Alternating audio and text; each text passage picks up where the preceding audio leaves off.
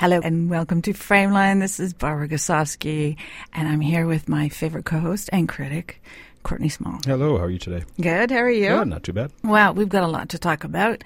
Suddenly, Toronto is exploding with festivals, and we like it that way. Uh, so uh, let's just get right into it. We're going to talk about uh, the Toronto Black Film Festival. It's the eighth annual uh, that uh, that's you know happening this week. But also, what's happening to the, this week is the Next Wave Film Festival presented by TIFF, the TIFF Next Wave Festival, and it's uh, it's free for anyone who's uh, 25 and under.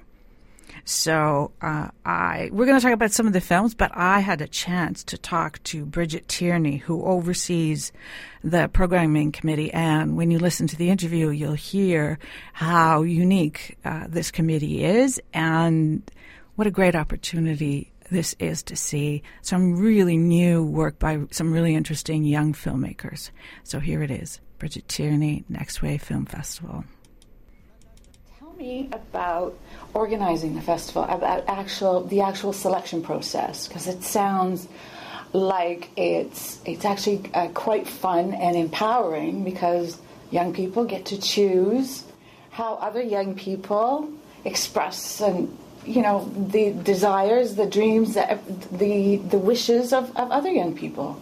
Totally, yeah. Um, we do have a very lucky kind of programming model for Next Wave. So the process sort of begins, we cull the best of youth cinema from festivals around the world. So we start looking mostly online, um, seeing what other festivals have programmed and seeing what's out there and what looks exciting.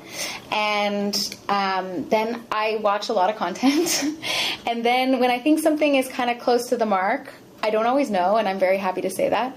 Uh, I put it in front of our Next Wave committee, and our Next Wave committee are 12 young people from across the GTA that we recruit annually. We interview them and get to know them a little bit, and we choose them. It's competitive, um, and then we put the films in front of them, and then we have these kind of very exciting conversations about why these films really hit something close to what they're feeling and what they're experiencing and living through, or why they don't. And um, from there, we kind of build a roster of films that we're excited to share with the people of Toronto. Mm-hmm. It's really interesting to see this year's selection. There's so many fierce protagonists, whether they're battling something, and whether, no matter how it turns out for them, they're still fighting fighting the good fight, you know? Mm-hmm. Um, so, do you think that's something that's happening, or is that something that just just gelled with you guys?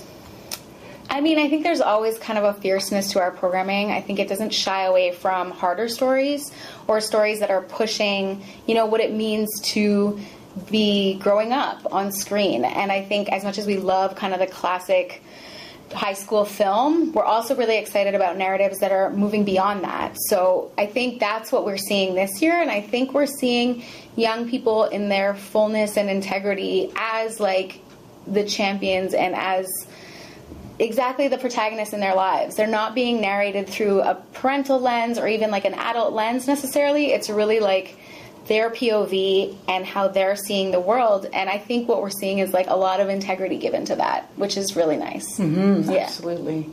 Um, I also noticed there's a lot of diversity, which is always welcome and exciting. Mm-hmm. Um, did, you, did you feel like there was more? diversity happening this year, or do you feel like in, when it comes to the youth and, and, the next wave, you guys have always had your finger on that pulse? We have, we have. Our committee is incredibly diverse, and that's always been a a really um, obvious and amazing opportunity for us. So it's not like something we have to fight for. It's always been true for the Next Wave Committee, which is great um, and integral to everything we do. For films, every year is kind of like, are we going to make it this year? Are we going to have the stories that are capturing the full kind of vitality and diversity of experiences of young people? Um, and are they being told in the ways that feel right. Um, and you know, as much as that that marker is shifting, the the shift is slow, and it's interesting to notice. Um, you know, I work with the committee every year, and to notice how they're reacting to huge leaps forward and then the setbacks as well. Like I remember in our first year after Moonlight, it was like I thought everything was going to be different now. You know, Yeah, a lot of people did, right? Exactly. So, you know, it's like that slow process. Or like this year we have Jinn, which is phenomenal, and it's, you know, a black girl lead, and she's also, you know, converting to Islam, and like that's adding so many layers, but it's still one of the only coming of age films about a black young woman who that is like directed and written by a black woman you mm-hmm. know? So it's like still very very innovative for storytelling and i think they're a little bit surprised still that that's not happening more often. Were there any surprises this year in the whole process? in the films, particular films, or a process, or Um, I think I'm always really delighted when they are. You know, I can watch a film and almost immediately be like, "Oh, this is going to work." But what I always love is when I don't necessarily connect with it, and the more I'm not connecting, the more I'm excited for young people to be able to connect. I'm no longer a teen, very far from. Um, so I get excited when there's that like authenticity that's so far from me that I know it's going to resonate and excite our audiences. Um, so th- that's always a little bit surprising, but also delightful. Um, and I think just like you know, we're telling a story about a teenage girl and she's doing things that we've seen before, like experimenting with her sexuality and, you know, partying with her friends, but she's also like the way they're in, um, exploring her changes in her body in this movie blew my mind. Or, I've never seen anything like that. And it's like, it's so intense and it's so graphic. And it's also really emotional and like it just feels like, oh, this is the best way you could possibly talk about puberty. Is like a girl kind of becoming a fish. so that's a surprise. Who, who knew that's what we needed? you know, the filmmaker Denis Villeneuve, one of his first films, had a fish angle to it, which has no connection to the way this fish angle works out. But I'm just saying, fishes are sometimes a good sign in Canadian cinema. There we go. There we go. I hope he sees it. Denis Villeneuve, check out Blue My Mind. He's a darling man. You should just send him like A link? send him an invite. okay. yeah, I mean, this is the kind of festival that you want a lot of people to see. You want other people to see it as well. I mean, it's free for people under 25. Correct. The So there's no excuses there. But other people as well, because uh, it's so it's it's like I've always said with uh, with short films or with first features, you don't know. You know, if if you think back on the history of cinema, you don't know if suddenly a genius, a genius film is right there, and it has nothing to do with the person's experience as a filmmaker. Um, and in this case, there's such a range of films in the festival. I mean, you've got something uh, like Minding the Gap, which is a, an Oscar nominee, so hint, hint, go see that one.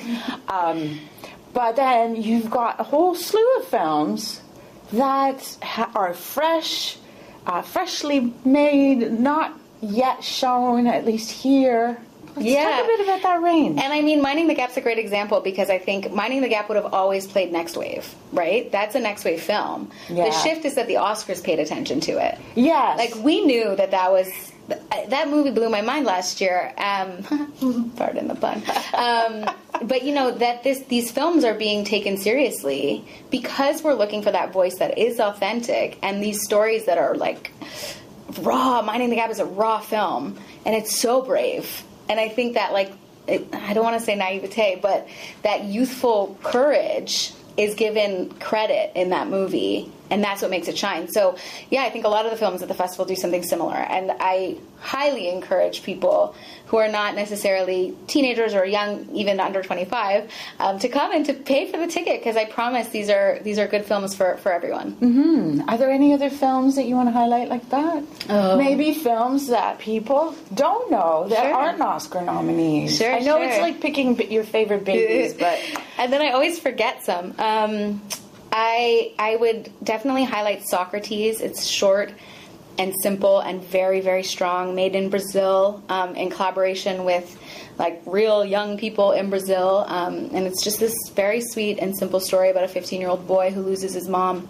and has to kind of figure out how he's going to live his life in multiple different ways that are challenging. Um, Socrates, Carmen and Lola is a beautiful film from Spain. I was thinking about that one. Yeah. Yeah. It's so good. It's so bright and bold.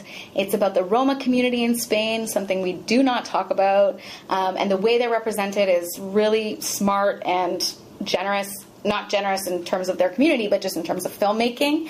Um, and it's a queer love story. It's very, very tender. What else? and it's very fierce. Those characters, in, in I'm thinking of Carmen and Lola. Oh, yeah. Like the characters, I mean, those are memorable characters. Oh yeah, and it's beautifully shot. It's it's phenomenal. I love that film. Respeto is a film from the Philippines. We have a huge Filipino community in Toronto, so I'm really excited about that film. It's about Manila. It's contemporary. It's not too on the nose, but it definitely has like what's happening in, in Manila all over it. And it's about rap, like underground rap and poetry, intergenerational, really strong protagonists, really tender young people. I think you know, the thing that's really cool is that these young people are not only fierce and courageous and brave in these movies, but they're tender.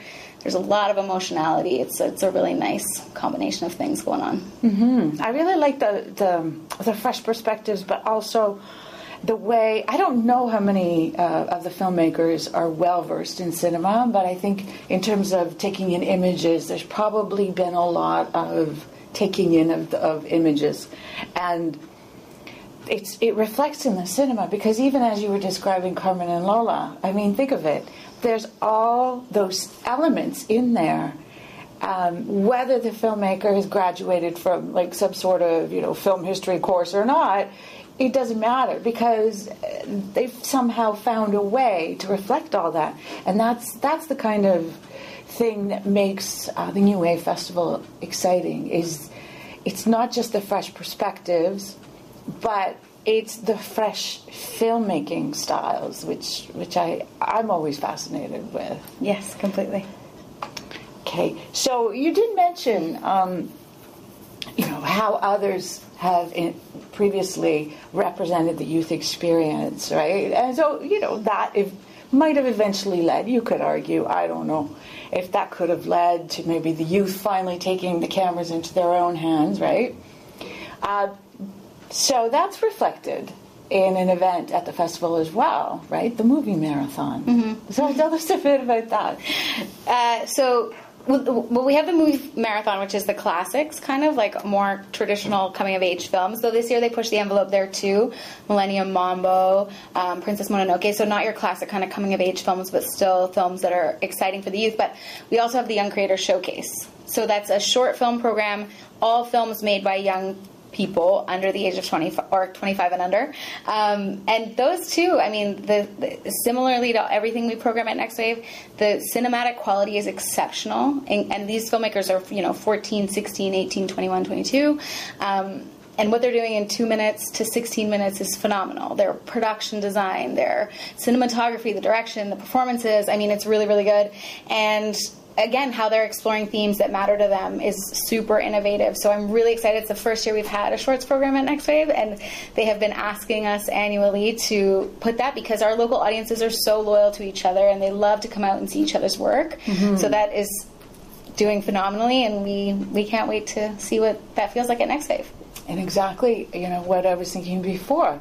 That we could find our next cinematic geniuses right there mm-hmm. as well, as well as in the future. Yeah, totally. All right. So thanks so much for talking about this really exciting event. Thank you for having us. Okay, so that was Bridget Tierney. She oversees the Next Wave Committee, and they put together the TIFF Next Wave Film Festival. It starts tomorrow and it runs until the 17th, returning for its eighth year. If you want information, it's tiff.net slash next wave. Like I said, it's uh, a cinema by young women, uh, by young people. There's a focus on women this year. Um, by young people, uh, put together by young people. Everything's run by young people, and um, it's uh, you know, as I was mentioning in the interview, there's an Oscar nominee included this year in the lineup, and that would be the film Minding the Gap by Bing Liu. And so let's uh, Courtney and I, you know, are going to chat a bit about these films so we can tell want you. start with Money Minding the Gap? Yeah, let's talk. Start with that one. I, I was really impressed with this one. Uh, like I said, Oscar nominee for best documentary. It's it's got this wonderful, scrappy kind of energy of youth, but the, that kind of energy, the energy throughout the film, really is what uh, makes it stand out. N- not just the way that uh, Bing Liu puts it together, uh, it, the ener- it, but it's the energy I, I think that really made it stand out uh, as something different, as a different way of looking at uh, a group of young men and things that they go through, including, you know, facing like life challenges and dealing with different themes and different kinds of uh, challenges uh, being male and young and and everybody's got you know a different background but they're all tied together by their love of skateboarding. And so, from this scrappy energy that I men- mentioned a minute, minute ago, sometimes it shifts to this kind of scary, violent vibe, um, or the threat of that. Um, and then there's also these moments where, you know, you've got this lingering sadness that can overtake any one of these individuals. Um, you know, th- that can overtake all of us, and so we can all get sucked into that because we understand that feeling, that that frustrated f- feeling of being defeated, or of not getting something, or not getting it right, or you know, in life, it's just like this really fantastic insight into life and living in the everyday. Yeah, it's a, it's a wonderful film. I'd say it's probably my favorite doc from from last year because I, I really love this one, and I think when you talk about the the challenges that they come that they have to overcome, and it's really almost like a work in progress. Like each one of them Yeah. has their the weight of the world on them for various reasons, but all of them are, are linked because of skateboarding and also that they didn't have positive male role models in their lives Yes, like a lot of their That's stress and, there. and Yeah. trauma is you know what we would define nowadays as toxic masculinity but in various forms so the film touches on violence against women it talks about um, verbally abusive fathers and physically abusive fathers and it's interesting seeing how these three young friends are now trying to figure out how to navigate life and one of the friends has a, a young baby Mm-hmm. and when you have a child, you have to grow up expediently. And he's Yeah. still very much the I want to drink with my friends. And you see his turbulent relationship with his girlfriend. Yeah, because he's very young still. He's very young, and then also you, you see kind of like shades of the father now seeping into the son's relationship and things that happen. It's it's a wonderful film, and you know the fact that they were able to bond through their love of skateboarding and their pain, and then you hope that they all make it out. But you know, the future is still quite uncertain for them yeah. because, like as with everything, you're constantly evolving, constantly changing, and it's just a wonderful film. I was captivated from like the beginning when it was just like really cool skateboarding footage to like Yeah. the very end. It's like, wow, this is a. I thought it was just a phenomenal, phenomenal film. I agree, absolutely. Now, uh, I'm just going to talk quickly about a film that. I, oh, we both saw this one, right? Carmen and Lola. Yes, yep. So, uh, okay, so, so from the toxic masculinity, let's go all the way over to this kind of more female energy. And I'm not just talking about the fact that it's a story of two young women in love. It's it's the the fact that they're two uh, teenage women and the kind of it's again I, I can't help but think in terms of energy. The energy that they bring on screen their presence it's directed by a woman and so there's this to me it felt like with the vibrancy of the images it's not just because it takes place in the roma community on the outskirts of madrid. It, it's it's like it's like like it's different kinds of, of feminine sensibility is sort of permeating everything the mm-hmm. relationship the way the relationship plays out and these actors are all unprofessional Oh, really? Di- I didn't- non-professional I didn't sorry i shouldn't that. say Yeah. unprofessional has a negative No, no, connotation non-professional, yeah. non-professionals so when you think of that and you think of like the vibrant passionate kind of vision and then the way that the two leads act that out and bring that, you know, realize that and and the way that they infuse and invigorate the film, you can uh, forgive that kind of uh, familiar storyline that it has. I mean, it's not familiar in the sense that there aren't a lot of films that take place in the Roma community, but what is familiar is that it's a very, very traditional community and very patriarchal. And what you have is two women, two young women, so still under the control of their fathers, so to speak, in this traditional uh, setup.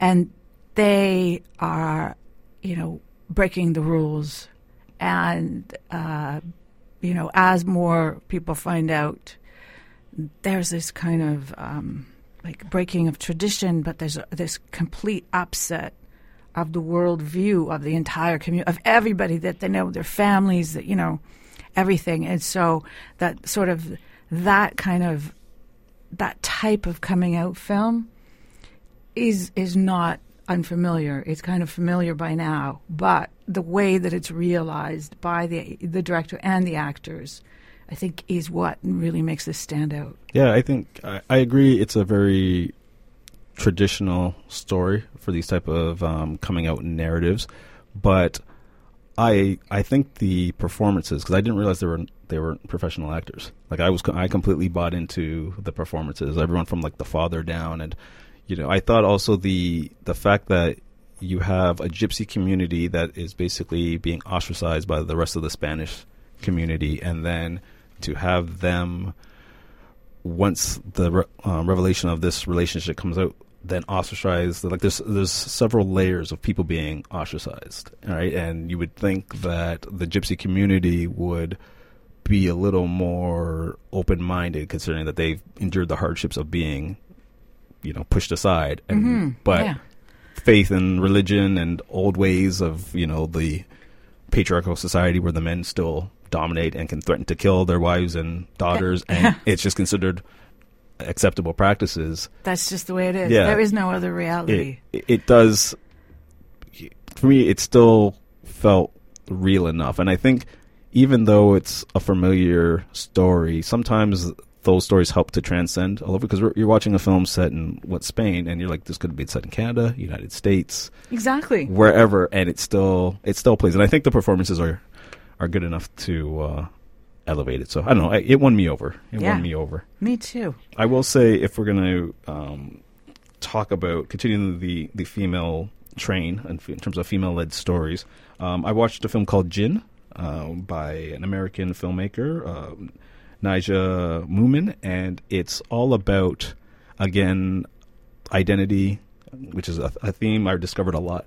in watching these films and coming to terms with what you want out of this world and what those around you want. And it's all about this young um, 17 year old girl whose mother is a pretty popular uh, meteorologist on TV. And one day her mother decides to convert to Islam. And the daughter decides, well, she's going to be supportive and, you know, try and understand her mother a bit better as she's becoming this new person. And she converts as well. And she starts to discover some of the the joys of of that faith, you know, the brighter side, but also there's the whole reality of Islamophobia going on. And so that's kind of like in the back burner. But it's really the story is really about this 17 year old girl trying to navigate multiple worlds. So when she's at school, she's still kind of discovering herself, and it's the age of Instagram and putting your business out there, as they say, and that doesn't quite go well with the faith. And you know, she falls in love with a, a boy who uh, from the same mosque and goes to her school. But then you also have to deal with hormones, and you know, there's certain practices that in any religion, when you're young, you know, embracing your sexuality is not a a um, positive aspect. So it's really about her trying to navigate all these changes and figuring out who she is and what she wants out of the world. And it's it's a really well done film. Again, some of the tropes are familiar, but I think it it works very well, and the performances are really good.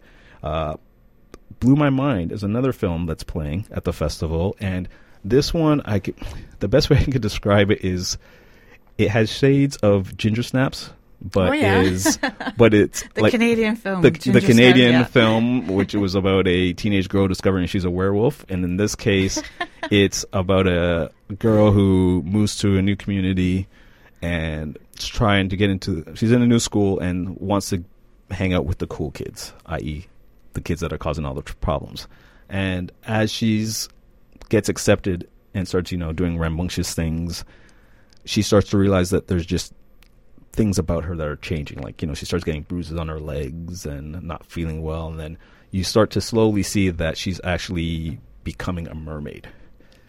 so how how she like how she got there with her parents, like you assume she was adopted at some point. Right. Whatnot. They, they never really clarify how she gets there. You just start with her being a certain age. There's questions about her past, but they never dive into it. And then you're seeing her go down this really destructive path of, of youth, and it everything from like shoplifting to drugs to even further, right? Like the last 20 minutes are really uncomfortable to watch, right? But then at the same time, you're seeing her become this mermaid, which is also really terrifying. So, like Gin- how Ginger Snaps used um, the transformation to basically talk about like puberty and um, menstruation and stuff like that. This is again another thing where it's like you know body changes, being teen, trying to come to terms with who you are, facing the realities of your of your life, and it's done with mermaids. And any anytime there's a film with mermaids, you know this is going to be something a little sinister Mm-hmm. about it because mermaids are scary. Well, they're not as scary as werewolves. I mean, mermaids can be quite pleasant. Ah, yes, but if you look But at it, the way this one, yeah, I was gonna say, like, how does how does the film handle? How does the filmmaker handle this? It- it- this transition. She handles it very well. Like she kind of hints at things, but it, it never goes straight horror.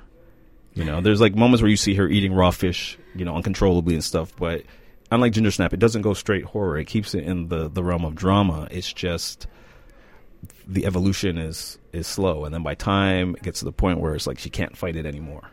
All right, so that was a really uh, interesting interesting film. that was Blue My Mind. Blue My Mind. Um, and it's it's even how it's shot. Like there's a lot of subtle water imagery thr- throughout the film. And the last one I will point out is um, Respeto, and it's this one is actually centered around a mill this time, and getting back to the the, the notion of like masculinity and coming of age. This one is set in the Philippines, and it follows a young, I guess, wannabe rapper who lives with his sister and her boyfriend, and they're they're living in poverty. The sister and the, her boyfriend are running scams and petty crime. And one day, this young rapper, in a moment of vandalism, gets in trouble and damages this local bookstore that's run by um, an older gentleman. And as part of the punishment, he and his friends have to work at that bookstore. And it's one of those things where it's like opposites attract, and the bookstore owner and the the young rapper kind of grow a mutual respect for one another, and then you start to learn a bit more about the older man and like the problems he's having with his son, who's a police officer but also a crooked police officer, and it's just interesting dynamics in terms of the the um, the way that these two interact and kind of grow from one another, and I, I thought it was really well done. You It sounds like uh, uh, like a greater understanding. hmm It's one of those films where people gain a greater understanding of each other. Yeah, and even with him wanting to be um, a rapper, it's not like the the typical, you know, you're just gonna rise above it. Like you see him doing little rap battles and just getting destroyed by the competition, and you know, showing that you can't just come into particular worlds and think that you know everything, right? And So wait, so he's maybe not the most successful rapper? No, at, at the beginning he's he's really not. Like I mean he's he's I guess in the rap battle scene average at best, but it's like again this when he starts working at the bookstore, the older man starts opening him up to poetry and stuff like that. Like you know, basically saying you need to learn the basics, even if you're doing stuff like hip hop. There's still basics that you need to know, right? And like they they kind of learn from each other. So so it was a really well done film. That sounds very cool. hmm And that one was called. Uh, that one is uh, Respeto, which I think translates to respect. Very good. Yeah, that makes sense. That's a that's a great. That, that sounds wonderful. So all of these films that we've talked about and many more are playing at the TIFF Next Wave Film Festival, running from Friday to The- Sunday. yeah, the seventeenth. So 15th to the 17th, all info, tiff.net slash next wave, and tickets too. So now we're going to switch over to another film festival that's happening this week, the seventh annual Toronto Black Film Festival. And it's uh, it's got some bold and it's really diverse and innovative programming. And there are things happening besides films being shown. For example, there's going to be a lot of different food vendors around, so all different kinds of food, which is always a wonderful thing. We like food. Everybody likes good food. But also, they're uh, having hosting a special evening with Tarana Burke, and she was the founder, the original person who used the the Me Too hashtag. And so she's going to get the uh, tw 2019 TBFF Social Impact Award. And there's this evening on Saturday. You can uh, go to this event where she gets the award, and there's a Q&A with her.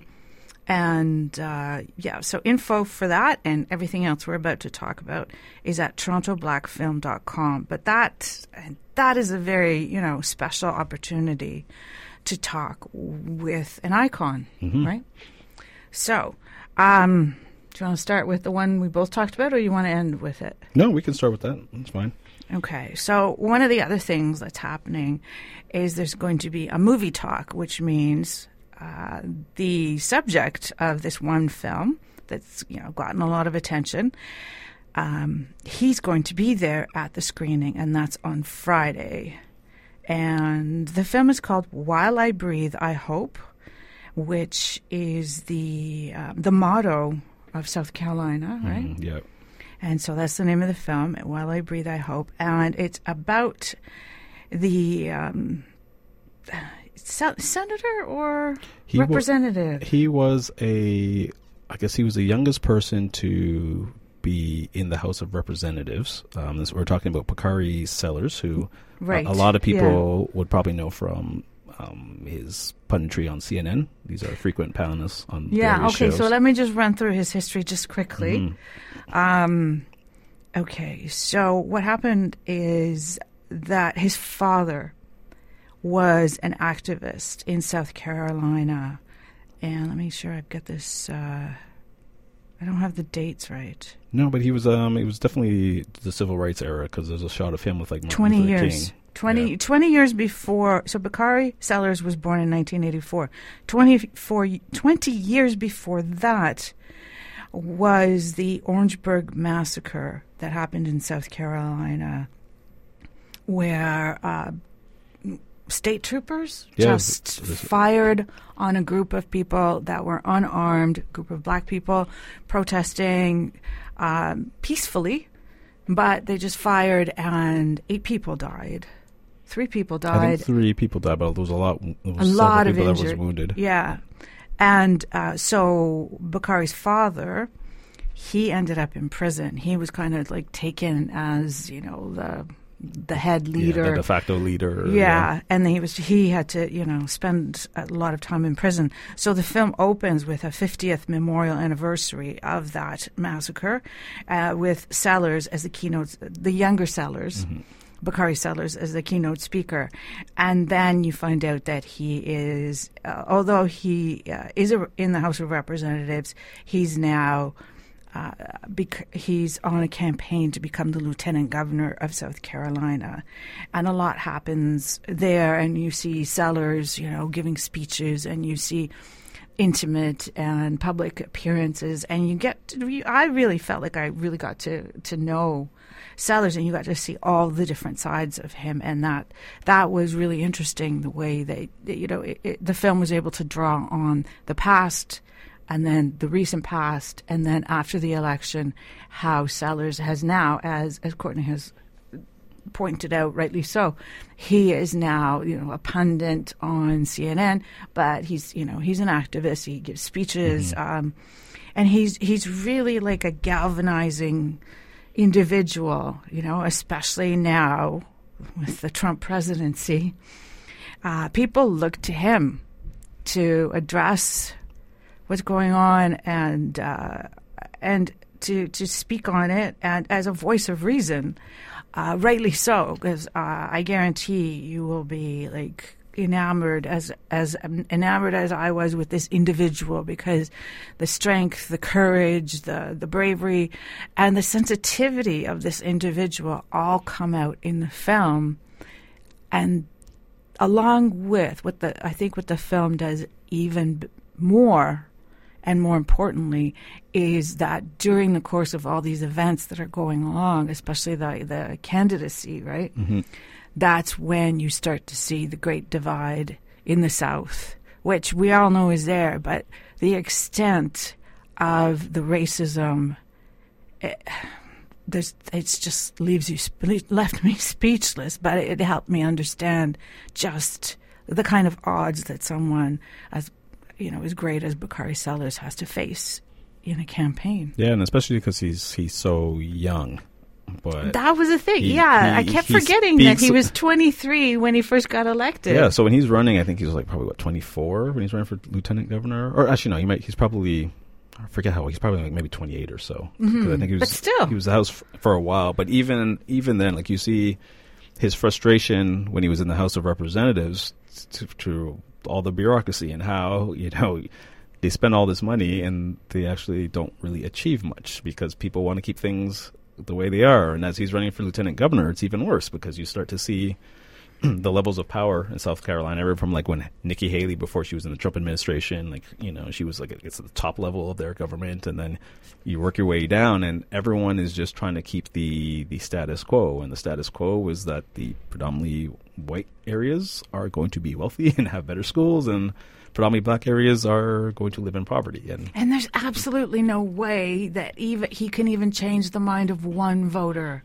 Yeah, well, he can he can change the mind of voters. I think it's just the, the Not odds enough. are. The, I I think the, Some of those people were like, "I'm not even. I don't even look at, at what he's he's about. I'm not voting for him." but I think that's I think that's important to have in the film because I think it, it says a lot about not only American politics, but I think just politics in general right Yeah, now. I think yeah, I there's a lot of people that are what we call single issue voters, right? And the single issue could be that if you're Republican, I'm either going to vote for you or I'm not going to vote for you, right? If you are for abortion or anti-abortion, like whatever that one issue is, that's it. And for him, you know, he had to rally to get the the black votes out because for years of them being disenfranchised and as we've seen with elections, um, the suppression of, of voter rights Yeah. and stuff like that. He,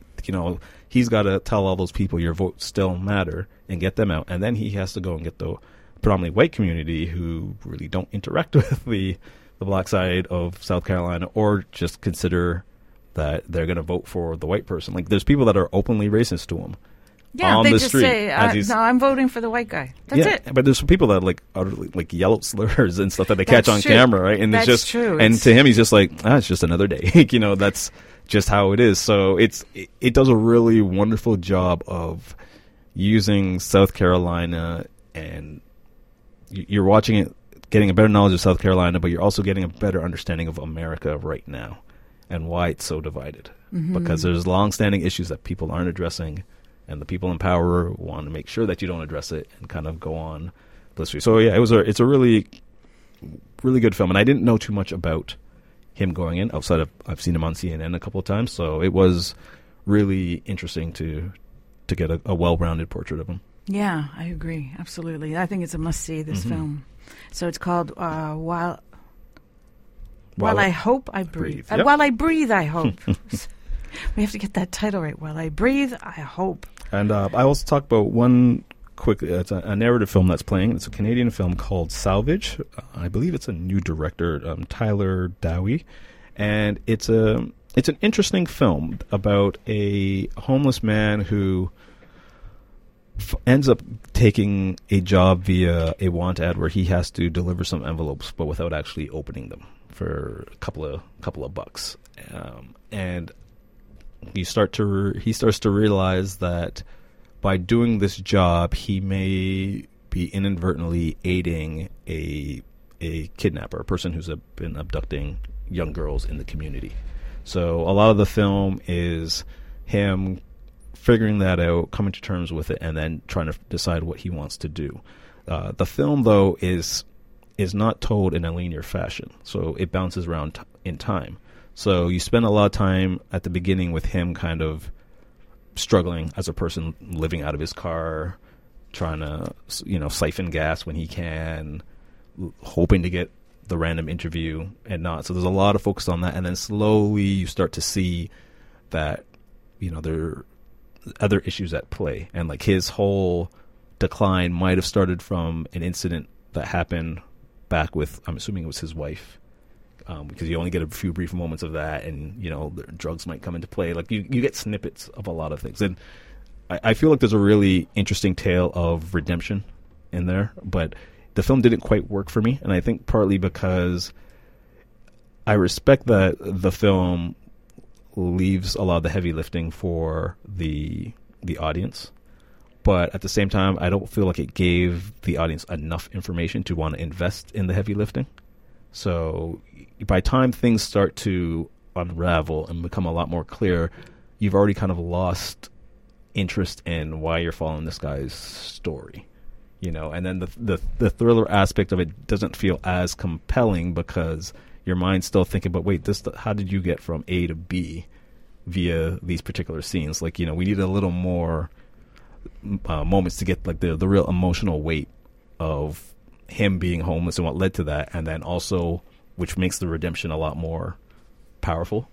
Where it was just kind of like i felt i was just watching go through the, the motions and i felt like the film was almost too smart for its own good like ah. stylistically Yeah, with yeah. the playing of time and showing you different angles of something it's like aha now you notice that this what we're showing you before this is what it really means you know it's like oh well you could have shown me that a lot earlier and, or spent less time showing me the hardships because I, I gather you know if you're living out your car and siphoning gas you're, you're, you're living a hard life right, Right. and give me a, a little bit more breadcrumbs in terms of like what led to to that because he doesn't really interact with that many people so the dialogue is very minimal and then when we are introduced to other characters again the dialogue's very minimal so we d- there's not enough connections for us to to really um, pull for the redemptive narrative like we should Mm-hmm. i think um, i think tyler dowie has a, a good future ahead like it's a really interesting premise and i think he he'll go on to be a, a, a good filmmaker but i just i don't know this film just didn't work for me Hmm. Okay. Well, we uh, we do have a film that it's premiering at uh, the Toronto Black Film Festival, but then it's going to um, be broadcast on CBC next weekend. oh okay So we are going to talk about that one. Hopefully, have an interview with someone connected with the film. mm-hmm. And so we have that to look forward to. And maybe next week we'll have a chance to have a little debate. Because you said Minding the Gap was the most interesting um, documentary you well saw. i said it was my favorite Yours last your year. favorite? my You- favorite of you- I just discovered mine. okay And it just came out on Kanopy. And it's Hale County. Oh, I like that one this as well. evening. Yes, Yeah. that was another Oscar. Yeah, we could talk about that next But week it's as well. auto, because it's on Kanopy, right? This so Minding the Gap is playing at this at the Next Wave Festival, Mm-hmm. and Can, and Kanopy has Hale County this morning, this evening. You know, we can maybe have a little, yeah, we can definitely. just a mini debate on the So- on best documentaries. Uh, that's a debate I'm willing to have because I enjoyed them both. So. Yeah. Okay. Cool. And so, okay. So, just to remind everybody, we we have been talking about films from the Toronto Black Film Festival, and it's happening right now. It goes And on how- to I think what Sunday. It goes on till the 18th. Oh wait, it's okay. And it's uh, it's the seventh annual, so it's going strong. So all the information you need is at torontoblackfilm.com. Thanks everyone for listening, and we'll catch you next week.